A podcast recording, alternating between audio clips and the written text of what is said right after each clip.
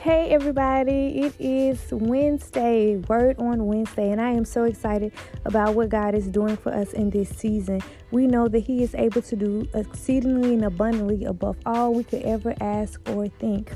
And so today's title is called Working It Out. God is working it out and so I know when you probably hear this topic, you're probably thinking, well, I've heard that so many times. God is working it out. He's going to make a way. And indeed, those things are true. But this time, when I talk about He's working it out, I mean He's working some things out of you. Maybe He's working iniquity out of your heart. Maybe He's working out that unforgiveness. Maybe He's working out that jealousy. Maybe he's working out that sickness. Maybe he's working out those feelings of feeling defeated. Maybe he's feeling working out of you that spirit of lying. Maybe he's working out of you that addiction. Maybe he's working out of you that spirit of feeling like giving up. See, oftentimes when we're asking God for something, we feel as if delay is denial, when oftentimes it's only preparing us for the greater destiny and the greater doors that God has aligned for us. And in order for us to see it before we see it, we've got to utilize faith to say that this situation isn't going to push me back, but what it is going to do is propel me forward into my destiny. When we think about the woman with the issue of blood, you know, scripture declares that there was a woman who had an issue of blood, which means that the issue didn't have her, but she had the issue.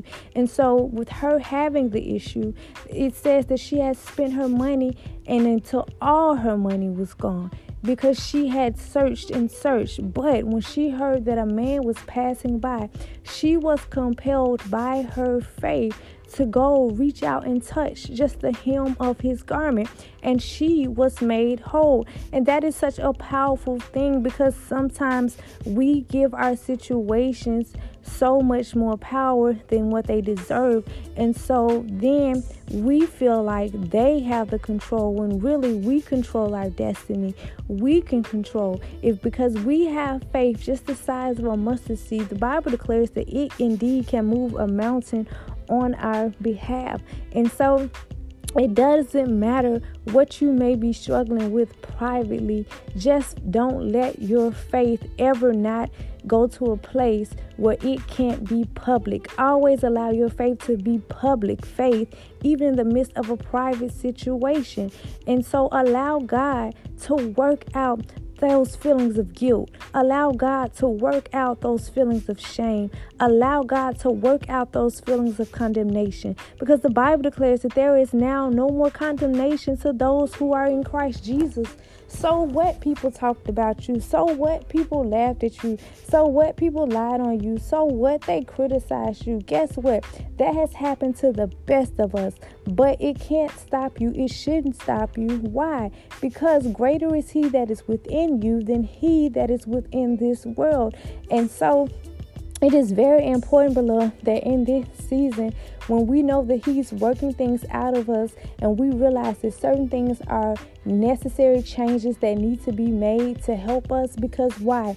Every single thing that the enemy made intended for good, for bad, I'm sorry, God has the ability and the capacity to transition and calls to work for your good. But it's up to us to believe, it's up to us to stand on our faith. And so it is my prayer for my life and for yours that we never let go of God's unchanging hand and that we stand still and know that everything that He's done before, He has the power to do again and again and again.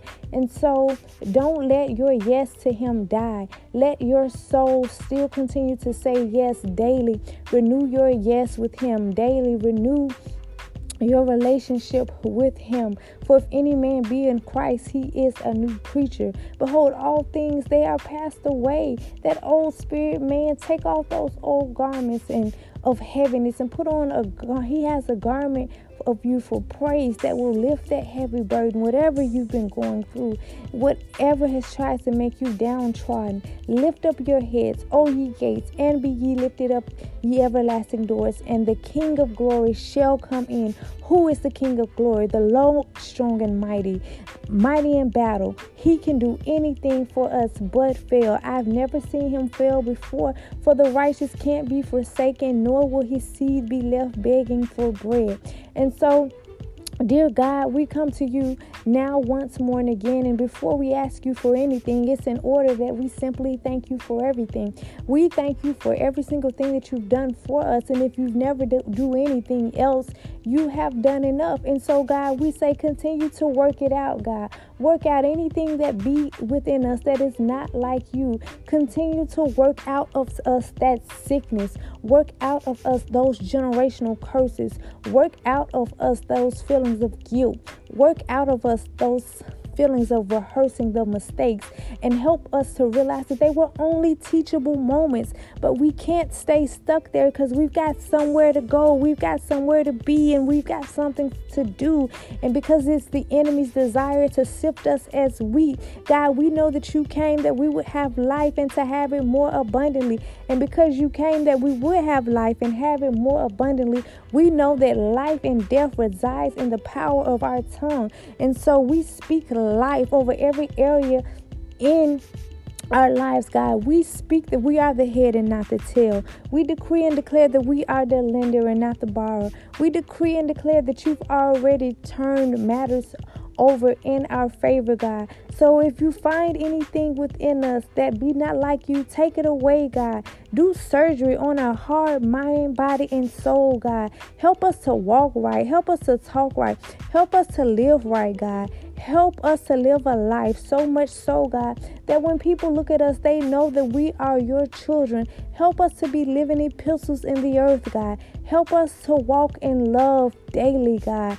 Help us to love our brothers and sisters, God, just as you love us, God. Even if they don't treat us right, God, we still make no apologies for walking in love, God.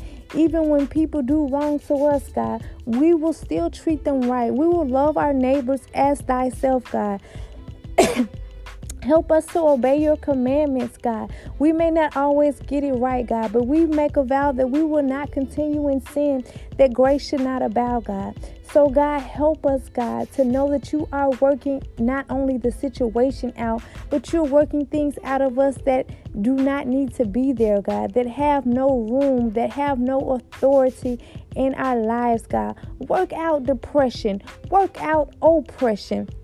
Work out sickness, God. Work out, God, those things that have tried to lash on to people, God, for generations, God. Heal their family, God. Work out family discrepancies, God. Work out iniquity, God. Work out confusion because we know that you are not the author of confusion, God. Bring reconciliation to families, God.